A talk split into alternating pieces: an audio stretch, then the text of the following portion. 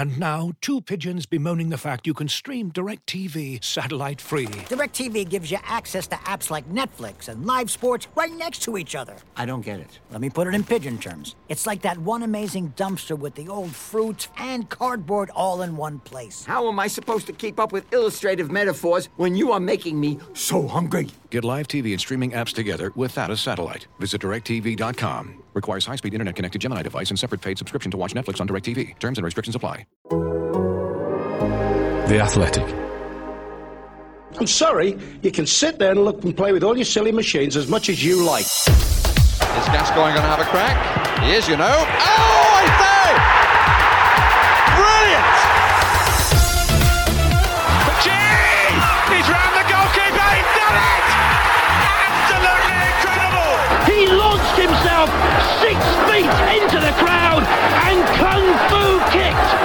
a supporter who was eyewit without a shadow of a doubt giving him lip. Oh, I say! It's amazing! He does it tame and tame and tame again. Crank up the music! Charge your glass! This nation is going to dance all night! Updating the managerial merry-go-round. What must be included when a new manager says all the right things? Just what message was Harry Maguire trying to send with his smiley, ear cupping, knee sliding, ear blocking goal celebration? An unprecedented, game changing new development in the field of getting in on the act? Teams doing their own guard of honour and revealing that game that just keeps appearing in the background of BBC dramas. Brought to your ears by The Athletic, this is Football Cliches. Hello, everyone, and welcome to episode 112 of the Football Cliches podcast. I'm Adam Hurrey, and with me, first of all, is Charlie Eccleshare. How are you doing, Charlie? Good. How are you? Very well, thanks. Huge, huge fortnight or so for pictures of managers being unveiled at their new clubs. I'm anxious to know straight away if you if you could choose if you're you know you've just taken a new job in the Premier League, where are you having your photo taken? In what context do you want the first glimpse of you at your new club to be? I think on the pitch.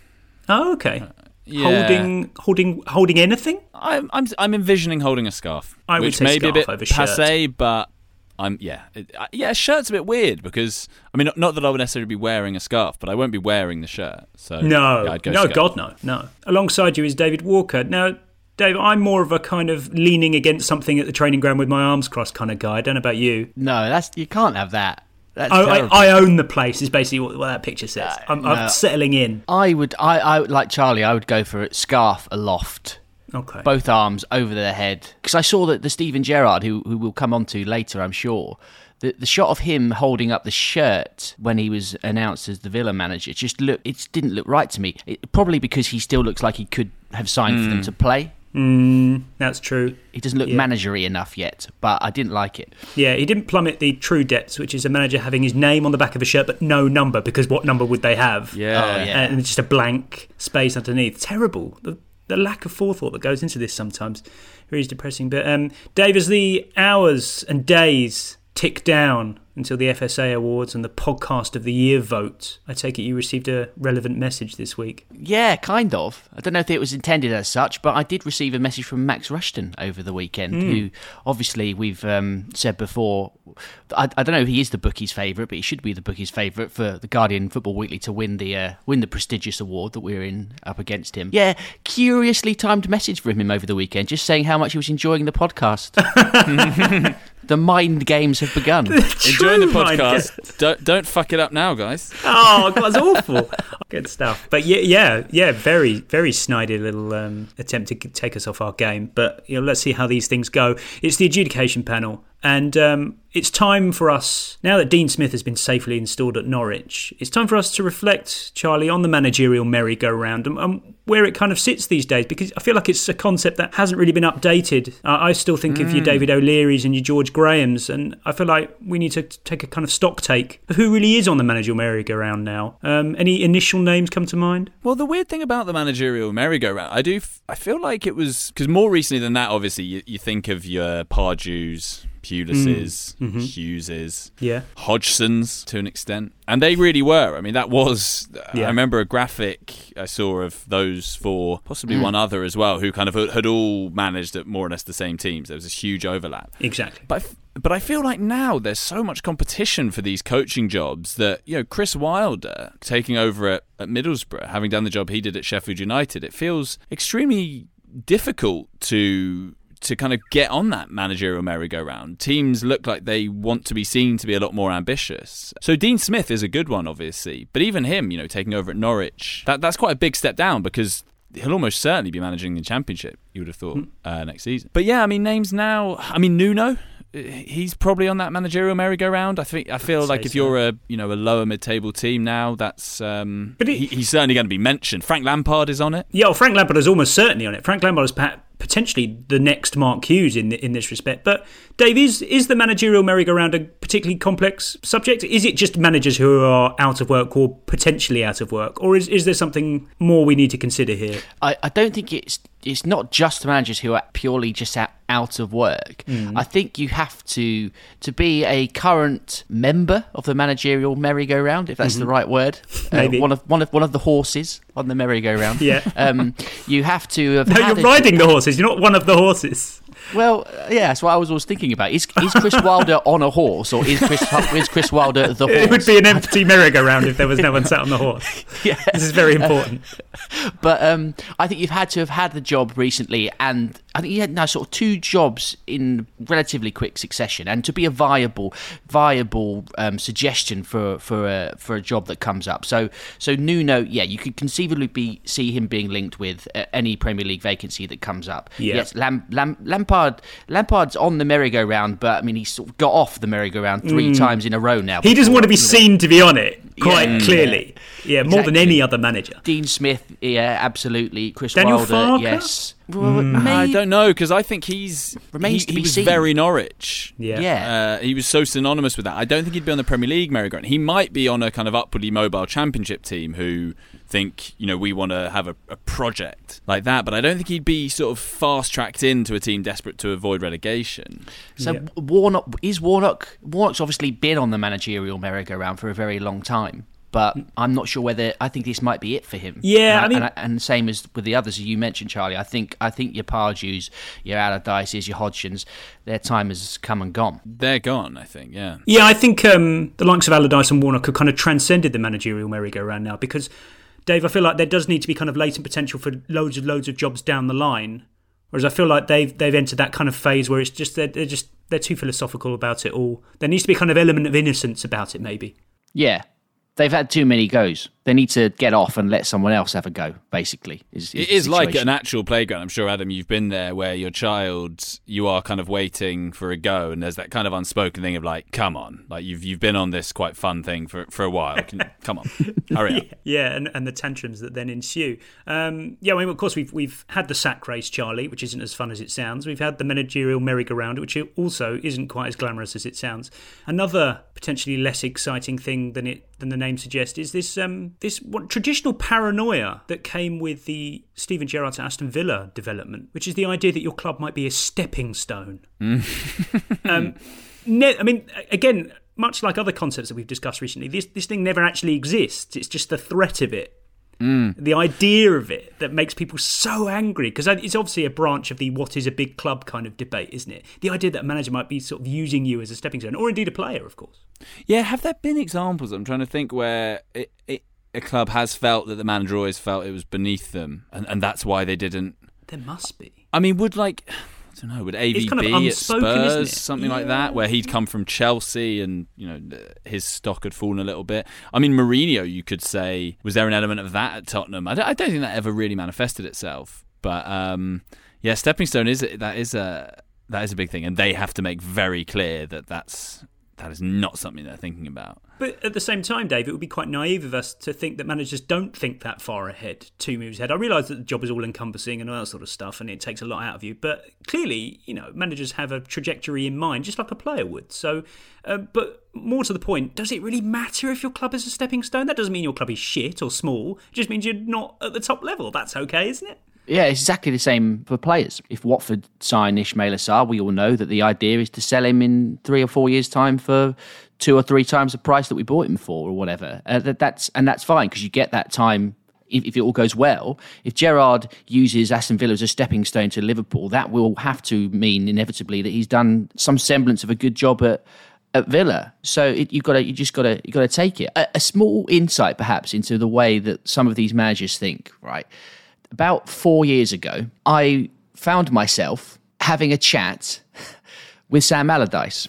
Okay. Right, we were sitting together on a sofa at, a, at, a, at, a, World Cup launch event for Talk Sports coverage uh, for like commercial partners and stuff. While two, while a group of like Russian, like is it Cossack dancers were, were like mm-hmm. in, in, front yeah. of us doing the Russian dancing. One of those weird moments where like whoever whoever more important Sam was talking to had left, and I'd somehow we'd somehow been left with just me and him and like he had to say something to me. And at that time, I just got a job at Talksport, which meant I was going to be dealing with him and other sort of ex pros and stuff in, in terms of the live football. And, and he asked me what I did, and I said, "Oh, I've just got this job." Literally, like it was a week before, just got this job. It was like a big deal for me at the time.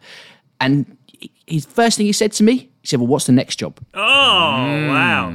Elite mentality. And I was a bit taken aback. I was like, "Well, I've, I've just got this one. This is the I'm focusing on this, but he was, you know, so that's kind of because everyone at the insight. time was saying, "Are you just using Talksport as a stepping stone to the Athletic?" well, and I here mean, I am. Yeah, you know, it, there was a lot of speculation. Yeah, I, my heart skipped a beat on your behalf when you just relayed that story. The idea that he was that engaged in your career path, but as you yeah. say, that's that's the mentality, isn't it? Mm. I also love that, that when you start that story with just to give you an insight, it, it, you were talking as if you were yourself a top level manager. let me tell you about it from from the perspective. What you need to understand for people like us who've ma- and that's why it's so great having Dave on because he's been there. He's been there at the top level and done no, it. he's he's merely been in and around elite managers. Um, no but yes as I said Charlie this has been a fascinating couple of weeks for this whole concept of managers and, and where they go. We've had Antonio Conte Eddie Howe Steven Gerrard and, and now Dean Smith who will be imminently unveiled at Norwich. I look forward to that. There may never have been a better, more condensed case study of Premier League managerial unveilings, Charlie. We've had mm. so much to enjoy in terms of earnest mission statements over the last sort of 10 days or so. Yeah, and I mean, Eddie Howe, and this is, I have to say, I haven't actually. Um, sort of delved into it, but someone said to me in the athletics office a couple of weeks ago, like, what's Eddie Howe been up to? I was like, I don't know, but I imagine he's been very earnestly meeting with thought leaders from NFL and sports scientists, nutritionists. Oh, yeah, he's a and, devotee and, of NBA guy John Wooden, is that right? I mean, that sounds entirely right. So yeah, I do like that now, and fair play to him. And you know, I'm I'm I'm not mocking at all because I'm sure that does improve him a lot as a manager. But yeah, you'd think he would have been using this time out of the game extremely wisely um, before pitching up at Newcastle. And hasn't it turned out that basically he's just digitised all of his training notes? Yeah, is that right? yeah, I, was, I, was, instinctively ready to take the piss out of that, and I'm not because uh, you know I realised that was obviously very important to him, and training sessions clearly are a very important tool. But I don't know how to approach this. But Dave, the idea that he felt compelled to reveal that in his in his unveiling, his press conference,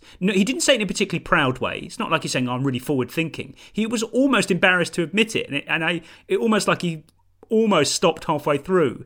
Um, but it was just like a little insight into his methods, and he said, "Oh, I'm going to tell him. I'm going to tell him. I've digitized my training sessions." Can I just say that sounds a lot like when my dad was on gardening leave and so bored that he sort of put his DVD collection into sections and printed out labels and things like that. I mean, digitizing your training sessions is, is kind of the equivalent of that. Yeah, yeah just organizing your MP3s, mm. uploading the vinyls. Dave, this is all. All of this is part of um, a really curious managerial preoccupation, which is the idea that inevitably, invariably, a new manager will have been very impressive and said all the right things their unveiling. I'm, I'm fascinated by this. It is the easiest gig in the world. It's like a, it's like, it's like it's next, just next to a best man speech as the easiest gig in the world. I certainly think it's it's as receptive an audience. You're you're with as kind an audience. I think you see more best man speeches messed up. Yeah, I think, it's, I think it's much easier than a best man speech. No pressure on you to make any gags, really. There isn't, although any gags. easy crowd as well. Yeah, exactly. I think I think receptiveness of crowd and receptiveness to jokes. Like mm. you're going to get in the same way that managers at press conferences the bar is very. You don't need to say much. It does need to be very yeah. funny to get a laugh. No. You, will get a laugh. You know, like oh, some familiar faces here, titters probably. Even though that's not a joke. In the same way that as a best man, you can say. Actually, I think you're uh, the, like the ratio from gag quality to laugh volume is much, much more forgiving at a press conference than a best man speech. I really would love to dig the, into this the, ratio. mere, the merest, the merest light-hearted line of yeah. I mean, any self-deprecation. So, you know, if I'm Eddie Howe going to be like, "Oh, it's been a while," Well, that I mean, would on- get that would get a nice laugh. On that note, I mean, of all the managerial unveilings in the last couple of weeks, I, I fear for Dean Smith actually, Charlie, because he was Grim he- reading if you're Dean Smith. Well, he he um, technically has been out of a, he was out of a job for about Mm. six or seven days. He's not going to be able to do that. My wife is, you know, sick of the sight of me joke. No. unless his marriage really is on the rocks. Yeah, it's a whole other issue. No, but he could do a self-deprecating riff on the fact that he couldn't stay away. You know, Mm. I'd, I'd miss you lot too much. Yeah, yeah, yeah. That's good. getting a good Mhm. laugh. Yeah. You know, and that's very easy. So, so Dave, I'm really fascinated by what all the right things actually consist of. You know, what are the boxes to tick in this um, in this kind of first public-facing role for a manager? Uh, I want to I want to give you this first little contribution because Eddie Howe was really at pains to point out his dedication to the job. I don't think you can manage a football club if you're not committed to the club. Um, because um, for me, you have to be all in or all out, and I'm all in. I'm, I'm fully um, into Newcastle United and making sure this is a success. He's all in, Dave. He's all in, yeah, all in or all out. Like you say, there, there are so many boxes to tick, but I think a, a, a, a statement of, I mean, so obvious that of course you're committed to the Mm. club. Mm. Well, well, then that said, I suppose there probably has been plenty of managers who aren't, who are not bothered and are not committed. So I Oh, yeah. it does, it does work. It is worth saying. Yeah, no, so I'm not trying to trip anyone up here. I mean, a lot of these things are very, very obvious, but they feel like they, they need to emphasise them. But I fear, Charlie, that all in is going to become the new buzz phrase for new managers because Steven Gerrard, let's hear him. and everything I will give on a daily basis uh, will be for Aston Villa. And um, one thing I can guarantee the supporters and the players and all the staff here is that when I commit to something, I'm all in. Steven Gerrard is also all in, Charlie. I feel like this is an important thing to point out by the looks of it. Yeah, I, I think you're right. It's slightly surprising given that I, I don't think of all the question marks people would have had on either appointment, I don't think anyone would, would question their commitment. Although maybe this isn't, maybe in Gerrard's case, it is in response to the stepping stone uh, allegations. But yeah, I think with with um, he did speak well. I think there are a couple of things that are good here. One is a kind of acknowledgement of your or the club's limitations. So look, this hasn't we, this club, this football club hasn't been good enough. What's gone on here has not been good enough for years. I think that's quite a God. He did speak well because he kind of acknowledged the issues he might say about himself, and you know, and um, it's going to be a big learning for me as well. So then again, it's kind of the self-deprecating. Non-negotiables is also quite big for speaking well. That you know, there there have been issues with culture at this football club for a long time, and then sort of setting out that there won't be under me. I, I think that almost regardless of actual size, you you almost have to say, well, of course, this is a big club. Mm. And for too long, it's been drifting. I mean, but it's also probably the emphasis is slightly different depending on if it's actually not a big club. People go, actually, this is a big club, you know. this is a man. you don't need to say it like that for Newcastle Villa because we know it's a big club. That would be a great. That would be a great unveiling when a manager declares a club to be big for the first time and can back it up. Like their fans going, "What? I'd never thought of this." yeah, we are. Come on, let's do this. Look, look at the catchment area. Pound for pound, this is a huge club. Everything here is geared towards Premier League football. I heard Michael Bailey uh, refer to the fact that Norwich had the hopes of a whole county on their shoulders. And I didn't sort of. That's kind of another like thing. an It's like, international manager's job. this is a one-club county. When You're bringing counties into it rather than metropolitan areas, then yeah, yeah, definitely.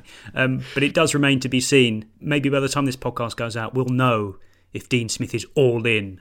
Big pressure. Or not. I mean, but on final point on the all in, much as we've deliberated it already, Charlie. I mean, the benchmark for the effort you need to put into a manager's job is now so high because every story I hear of a manager either doing well at a club or having left was that they were there, you know, 14 hours a Mm. day. That that's now what's expected of every manager from people who don't maybe understand the job at all. That's the minimum they expect. Totally. That they're and every manager you read about is extremely demanding, both on their players but also on themselves. yeah. It's unsustainable though, isn't it? Because like if the managers are looking at all these stories and stuff, and you're seeing like Eddie Howe gets in, he gets in at six a.m. Mm. He's in, he's in so early. He's opening up the training ground himself. You know, who's yeah? Where's it end?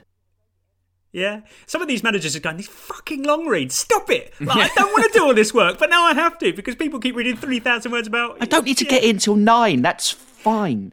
No one's here till eleven. I was half tempted with the uh, Conte, on that theme because when Conte was appointed, there was so much of him, you know, training is death and life is football and all of this. I really wanted to put out a quote, a made-up quote, and see if anyone would would sort of notice the difference because I'm out the door by 4 p.m. every day. yeah, exactly. just just do the minimum yeah. and uh, hope hope it works. Um, of course, no managerial unveiling, um, and uh, this really pertains to their kind of first in-house club interview, Dave. Um, that that question about what what kind of style of football can the fans expect from you, that sort of thing, and you get into kind of philosophy territory. And um, I quite enjoyed this. This was from Eddie Howe's interview with Newcastle United, his first interview with them. He did this kind of fairly textbook thing that managers do, which was declare his philosophy, but in a in a kind of way that says, you know, this is in my DNA. Guilty. I you know I don't know anything mm. else. And I want to see really fast, dynamic uh, movements. A team playing as a team, not as individuals. Um, playing on the front foot, trying to win the game. Um, I think when people said I first went into management, it's a very brave approach, but for me, it's the only way that I know. It's the only way he knows. Absolutely the only way he knows. I mean, that could come back and haunt him if he doesn't have a plan B. Yeah, that. I mean, that is a great sort of humble brag, isn't it? Of kind of suggesting that you know, if people are going to paint me as this attacking, really expansive, thoughtful coach, that's up to them. On that, the front foot. Mm. Yeah, on the front foot's good. I hear front foot a lot. A bit, but I mean, this this undoubtedly is his philosophy. Obviously, he wants his teams to be attractive and play good football and, and, and dictate games rather than have games dictated to them, Dave. But we're we're on a one way street here. No manager is going to say any different. They want their teams to be attacking and adventurous, don't they? Well, yeah, most people do. But I do think, you know, you will get the odd manager who'll say, look, I'm here to win games, you know, and it's about winning here. There's the, there's no there's no right or wrong way to play football. Or they might point out that this defence needs to be sorted out first and foremost. That we're leaking too many goals, and to survive in the Premier League, yeah, maybe you have to defend better than what we've been doing. We know that. Yeah, maybe focusing on defensive stuff is a more kind of short-term firefighty thing to, to talk about, Charlie. It's almost mm. like you're allowed to talk about that You're unveiling. If you're in a job for like a four-year, or you, you know you're inheriting a project, oh, yeah. you can't be talking about defensive football in any way, even if it's a short-term thing. No, that defensive thing is more if you're Sam Allardyce last season coming in at West Brom. Yeah. Yeah, um, I think that's totally acceptable. Although obviously Eddie Howe is kind of doing that equivalent, but yeah, it would be very strange, very off-brand yeah. if he if he started talking in that way. Even even people like Allardyce or whoever, Sean Dyche, whatever, and anyone who's direct, they'll they'll never they sort of couch it in the way that look, no, we are we are attacking. We get the ball into the box early. Mm. I'm all about mm. you know, and again, we're on the front foot. We're aggressive. We're in yeah, their face. Exactly. Front foot can cover any type of football. Mm. That's the, that's the real cop out, not cop out, but that's the real kind of cover all. Front foot mm. can mean absolutely anything. It just means attacking, basically because you can Being press hard. Yeah, you get stuck in. Yeah, it doesn't mean you're yeah. playing possession football. Yeah, front I mean, foot is more of an attitude. It's more yeah. saying I'm going to get these guys winning 50-50s. It's Monday morning. I'm on the front foot today. Come um, on. After all of this, after all kind of planting their flag in the ground, there is an element of diplomacy that has to go on here inevitably because it's you know it's a it's a dog eat dog world out there, Dave. Listener Ian Woodcock says a new manager is obliged to say that the squad needs to get fitter as a thinly veiled dig at his predecessor, but he also has to say that he's not going to criticise anything the previous manager did. You, I mean, you can't really sort of lay into your uh, into your predecessor, can you? So uh, you have to be very careful about the things that you're pointing out that need to be done better. Yeah, yeah, fitness. Although I do fitness is an easy one. Like, it is an easy. The squad one. needs to be fitter. I, I I do feel that that's a little bit of a mediary sort of one seems to be very you know forgive me charlie if if, I, if i'm damning you here but like it does seem to me that like that's quite a standard sort of ingredient in the what went wrong in the previous manager and, and simultaneous in tray piece for for the new manager is well f- first things first these players are not fit. Charlie what you can do with this i guess is maybe take the focus off the last manager and say i'm going to turn this team into the fittest team in the premier league. And again, everyone wants to do that. yeah again that's that's just one of my non-negotiables. Mm. you know they, they, this team is that is going to have to run harder than it has been. But I, I, but I feel like they don't often talk about it. Like, I never heard Pochettino famously sort of ran his players into the ground with the double sessions and stuff, but he never came across as that sort of hard taskmaster in when he was speaking. You never heard him talk about it, really, did you? I, at least I don't remember. Yeah, I know what you mean. So. It, it, it maybe is something we focus on more than than the managers themselves, or at least in the way that they they don't speak, but like you say, so explicitly. I guess because uh, managers tend to speak more about things like mentality and, and attitude and less tangible things. Mm, speaking of which, uh, this is another key tenet of the uh, saying all the right things. Both Victor and David Weatherstone pointed this one out. Dave, he says it's a clean slate for everyone. The Mm. clean slate is a huge deal. Like Yeah. you can't come in Yeah. with any preconceptions of your squad, can you, Dave? Absolutely. We all start from scratch here. Everyone's got an opportunity to impress. I'll be judging you from what I'm seeing from the first training session onwards, all Yeah. that I haven't had a Yeah. chance to speak with troublesome player X yet. But, uh, A real chance for, for, for Todd Cantwell to come in from the Yeah. cold Mm, at Norwich. Absolutely. Another one, Charlie. They're they're asked about the phone call or the original offer and how long it took for them to decide. And it's just like, oh, oh, you know, as soon as I got the call, as soon as I got the call, Gerrard did this. It's as soon as I got the call, you know, I knew this was an opportunity I couldn't turn down. I mean, there must be a time frame after which you can't admit that you took that much time to deliberate about it. deliberate over this. But that's what was good about Conte was that he had turned it down literally months ago, and everyone knew this. Uh, then and then in Nuno, you had this great situation where they effectively turned him down. And we all knew he was so far down the list. So you've got all these kind of unspoken awkwardnesses that you know these taboos that have to be avoided. Um, but but then yeah, but Conte it was good because then he was like, so I just you know it was so right this time. You know it wasn't qu- the time wasn't quite right in the summer, but just it just felt so right. Yeah, I mean, Dave, it does feel like managers do need to kind of casually declare that they will roll up for the job straight away, but some managers just don't toe this line. Uh, inevitably, this comes from Scottish football. From this is from Andrew M. He says Mark McGhee's Aberdeen unveiling back in 2012. This is what he had to say. He said Aberdeen fans know that in Scottish football, on a scale of one to three, you have Rangers and Celtic, and then Aberdeen comes in third. I think that any player or manager has the right to want to play or manage at the best club possible. I've looked at that opportunity. I didn't get that job, and then I moved on to come to Aberdeen. the Celtic thing should not in any way undermine things. Quite the opposite, actually. Maybe Aberdeen fans should be thinking they have a manager that was considered by Celtic. what an incredible ending! Brilliant. Massively overthinking that. Love the honesty. We hmm. need we, we need more of that south of the border. Yeah, it wasn't my first choice, but here I am. Like Mourinho could turn up and go, well, look, like the ne- whatever job he gets, if he turns up at Newcastle, he's going to try and spin it, won't he, as some sort of tremendous opportunity. It's the only place I can go. I've, I've, I've pissed everyone else off. It's kind of true, but yeah, I would love to see them attempt that anyway, at least. I remember the Moyes' unveiling when he first when he joined the first time. That was one of the very very few occasions of he didn't actually speak that well. I Mm. remember it being quite underwhelming Oh, okay. because I think because I think he's quite a realist and told it like it was. When as when as we've kind of established here, what you really want there is the kind of it's a fresh start. yeah, it doesn't need to be tub thumping. It just needs to be, you know, this guy's putting all the right things in place. Yeah, exactly. Yeah, Whereas I think that was more like, look, we are where we are. It's, it's not going to be easy. Another day is here, and you're ready for it. What to wear? Check. Breakfast, lunch, and dinner? Check. Planning for what's next and how to save for it? That's where Bank of America can help. For your financial to dos, Bank of America has experts ready to help get you closer to your goals. Get started at one of our local financial centers or 24-7 in our mobile banking app. Find a location near you at bankofamerica.com slash talk to us. What would you like the power to do? Mobile banking requires downloading the app and is only available for select devices. Message and data rates may apply. Bank of America and a member FDIC. With threats to our nation waiting around every corner, adaptability is more important than ever. When conditions change without notice, quick strategic thinking is crucial. And with obstacles consistently impending, determination is essential in overcoming them. It's this willingness, decisiveness, and resilience that sets Marines apart. With our fighting spirit, we don't just fight battles, we win them. Marines are the constant our nation counts on to fight the unknown. And through adaptable problem solving, we do just that. Learn more at marines.com. Oh, look at that! That is wonderful! Brought to your ears by The Athletic. This is Football Cliches. Well, let's see how it works out for all of those managers. But let's turn our attention, please, to the international break. Massively fascinated by this. This was Harry Maguire's celebration against Albania, which which was so loaded, Dave. I mean, let's break it down. The, uh, the already much discussed celebration.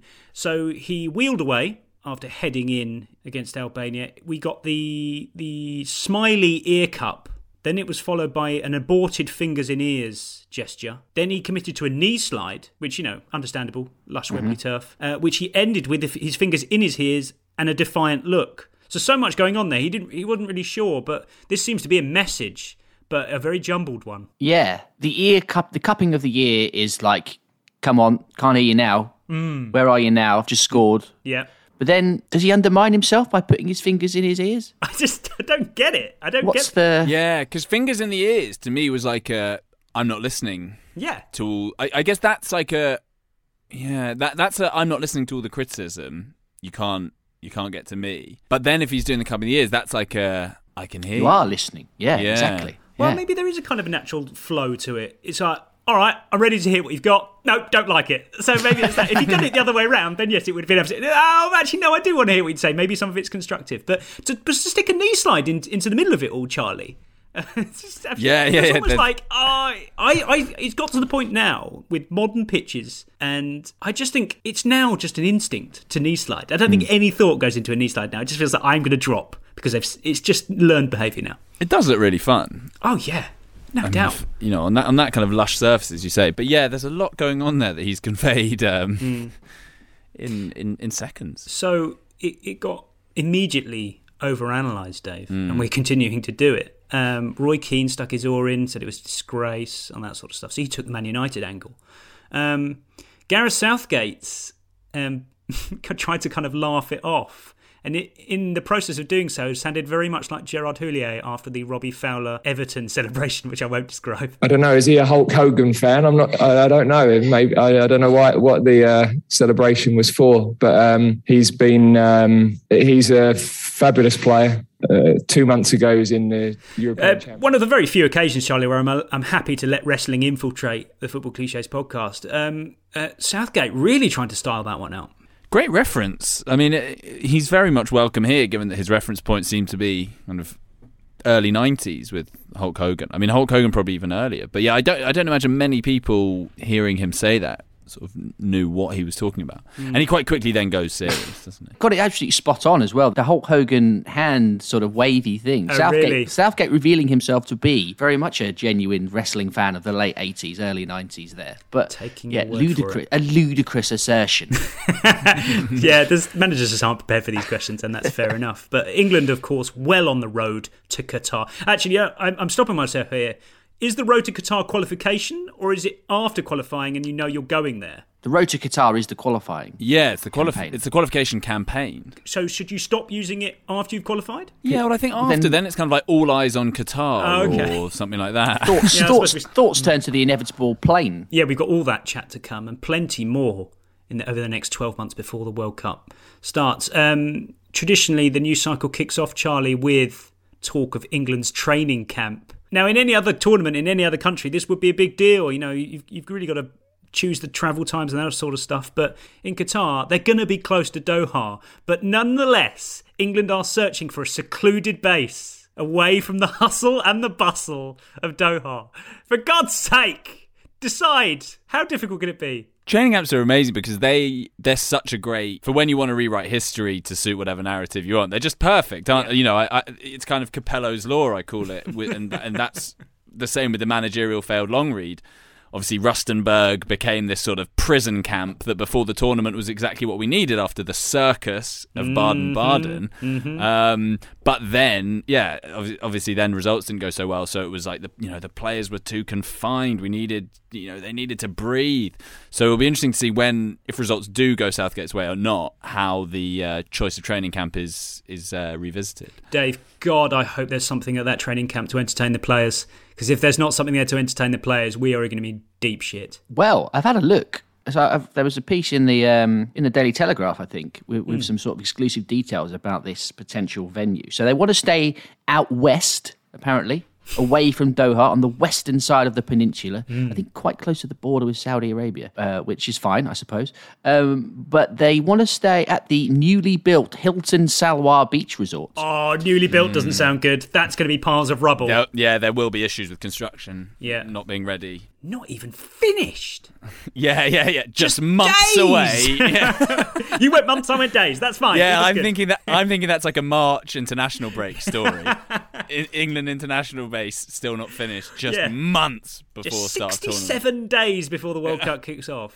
Although of course it won't be March, it will be what will be the equivalent September yeah, or something. yeah, yeah. I forgive you for being in that state of mind. That's no problem. I've had a look on Google Maps and zoomed in to the to the resort. It, it does look pretty pretty spectacular actually. It looks the sort of place that I've never been to the Middle East, Dubai or anywhere like that. But it looks it looks like picture Harry Maguire sitting by a pool in Dubai. You'll get is exactly what this place looks like. There'll be, you know, they'll have the bloody unicorn inflatable thing in an amazing pool middle of the desert. So it'll be hmm. great. But I was also reading Are they legal in Qatar? Inflatable unicorns? If they're not, then they'll be given special dispensation for the Yeah. for the month of the tournament. I Yeah. should imagine. You can do it in ex- you can do it in accepted areas. Yeah, yeah, exactly. Don't if, if coming to if you're coming to Qatar and you're worried that you're not going to be able to use your inflatable unicorn, don't worry. Do it in hotels, yeah, but just don't don't don't ride it down the middle of the street. We'll ask Keezy. But the final itself, this piece also reminds us, will be held outside of Doha in the newly built city of Oh, Lusail. no.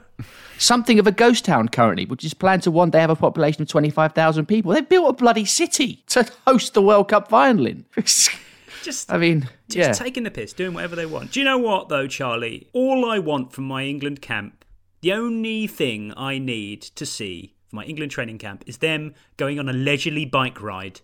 Like maybe either before the first game or between the first and second game, just to show how relaxed they are. That's all I Would, need. do you think they'd be all smiles as they did it? Almost certainly all smiles. Yeah, you'd ex- you'd expect all smiles, in high spirits as they shared a joke. that image, right, that you've painted for us there, for me, the backdrop is like forests. Mm. It's like a it's like a nice, not too hilly, but just a nice bike ride through the through the forest of Through the Alpine. Rapino or or yeah, in the Alps or whatever, somewhere in Austria or something, in the pre-tournament camp. But is Qatar a good place to go for a bike ride? Can they build a forest? A new, a newly built forest? I wouldn't put it past them, I suppose. But like Freshly palm built trees, forest. I'm thinking more of a stroll along stroll along the beach. You could imagine some disastrous trip that goes wrong with like Jesse Lingard on the back of a camel.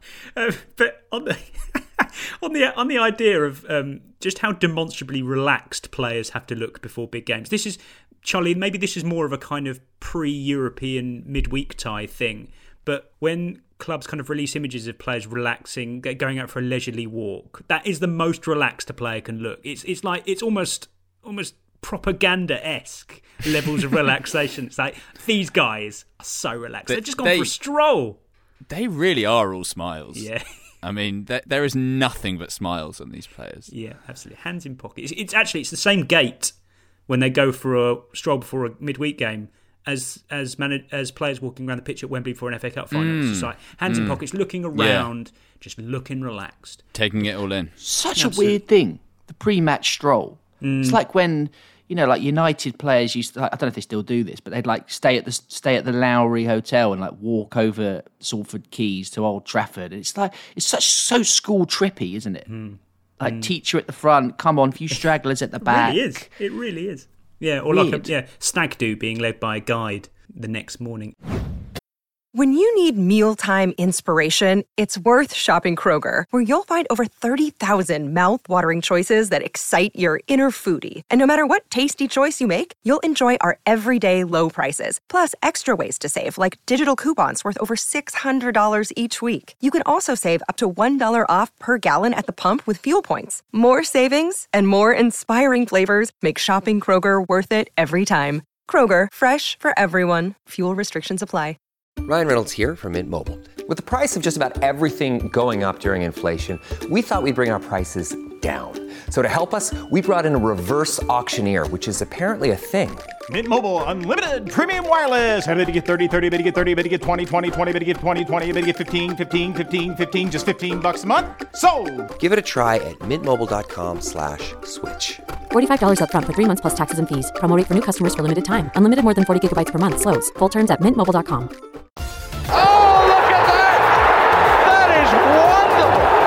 Brought to your ears by The Athletic.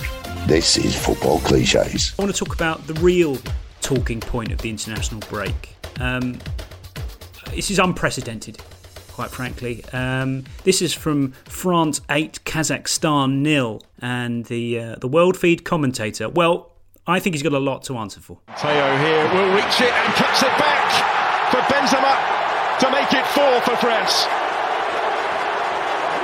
Karim Benzema gets in on the act as well. The celebrations had long since started. And Adrien Rabiot is in on the act as well.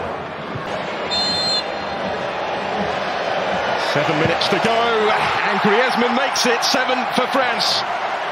gets in on the act. Wow. The hat trick. Yeah, this is from Hank, listener Hank, who has who has dubbed this the getting in on the act trick, Charlie. um, Very good. what do we think? Three examples, three incidences of getting in on the act in the same game. But then what about the other goals? Because he did the fourth, fifth, and seventh there. Well, maybe. sixth and seventh. This is. But it's possible Right. whoever whoever scored the missing goal was already in on the act. Already in on the act. Yeah. Because you That's a good can't, if it's your second or third, you're not getting in on the act, are you? Well, I mean, let's let's break this down and analyse it because Dave, the first getting in on the act was Karim Benzema making it four 0 with his first of the game. Now I'm starting to soften to the idea that strikers can get in on the act because it almost feels like you know, oh, we've been waiting for you to uh, to get get on the score sheet. So maybe that's okay. So Benzema tapping in for four 0 is it Yep. is more or less a cast iron getting in on the act now. Yeah, think so. Rabiot heading home for six 0 that was getting in on the act because he's a midfielder who hadn't scored yet. So that seems okay too. Yeah, but I just yeah. How many?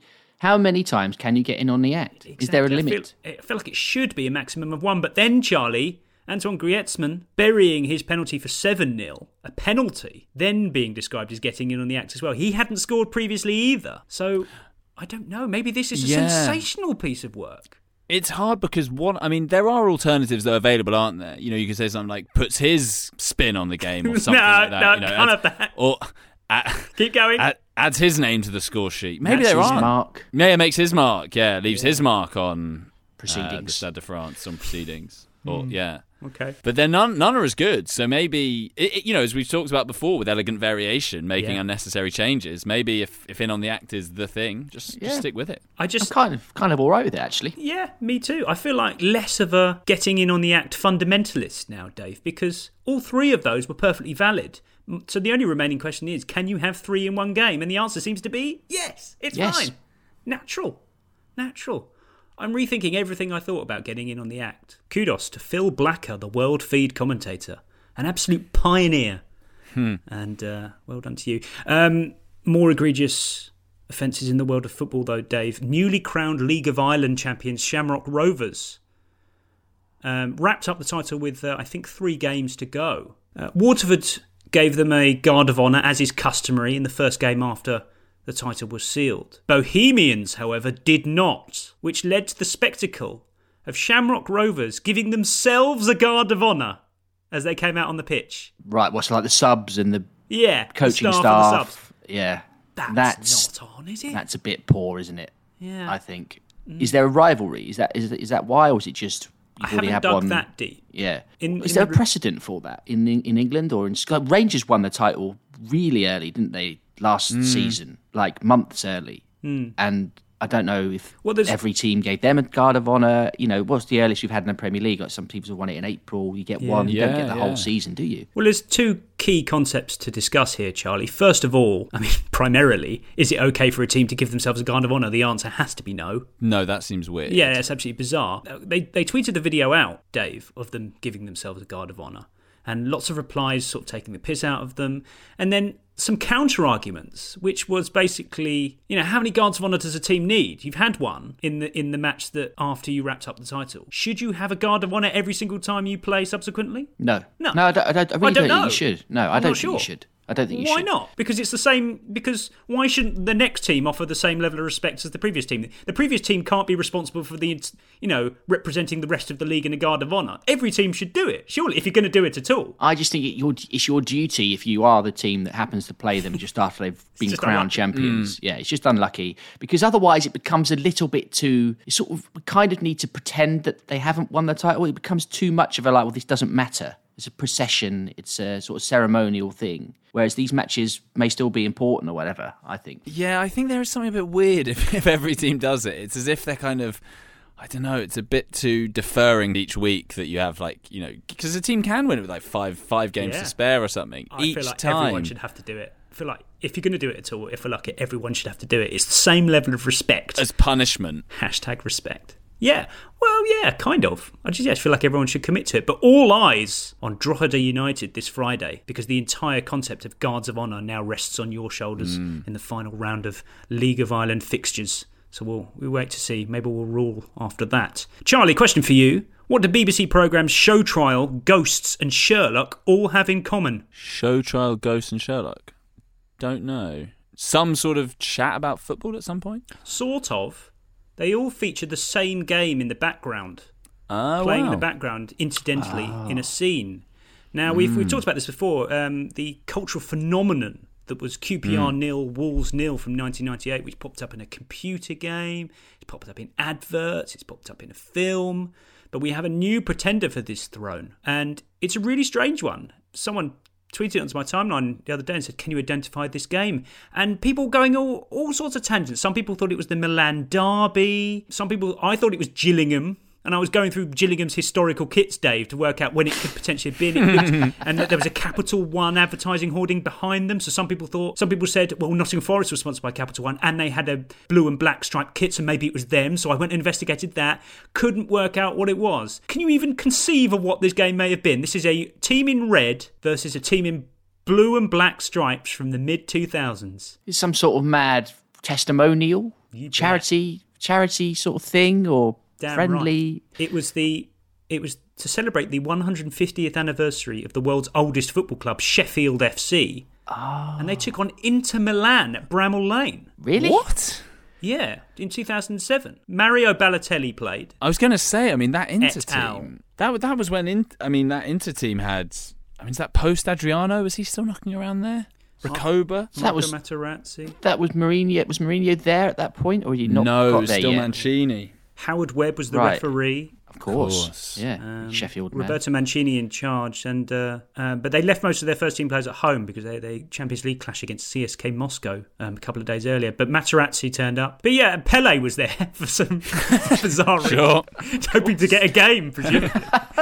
um, Trying to bump up that thousand goal Yeah. numbers that Pele had. yeah, I mean, curious fixture as it was, Dave. This has this seems to have, for some reason. Become the go-to background game. Maybe it was just the colours. Maybe it's the fact that it, on first glance you don't know who it is, so it doesn't really kind of That must be a licensing thing, isn't Yeah. it? That that's just Gotta like the be. cheapest or easiest to get. It does That, suggest you know, it probably was. It, you know, I don't know anything about this sort of thing, but in terms of licensing, that probably must be the cheapest game, Dave. I imagine you wouldn't have to pay anything. I don't even know when think- it was broadcast or where. It- uh, exactly.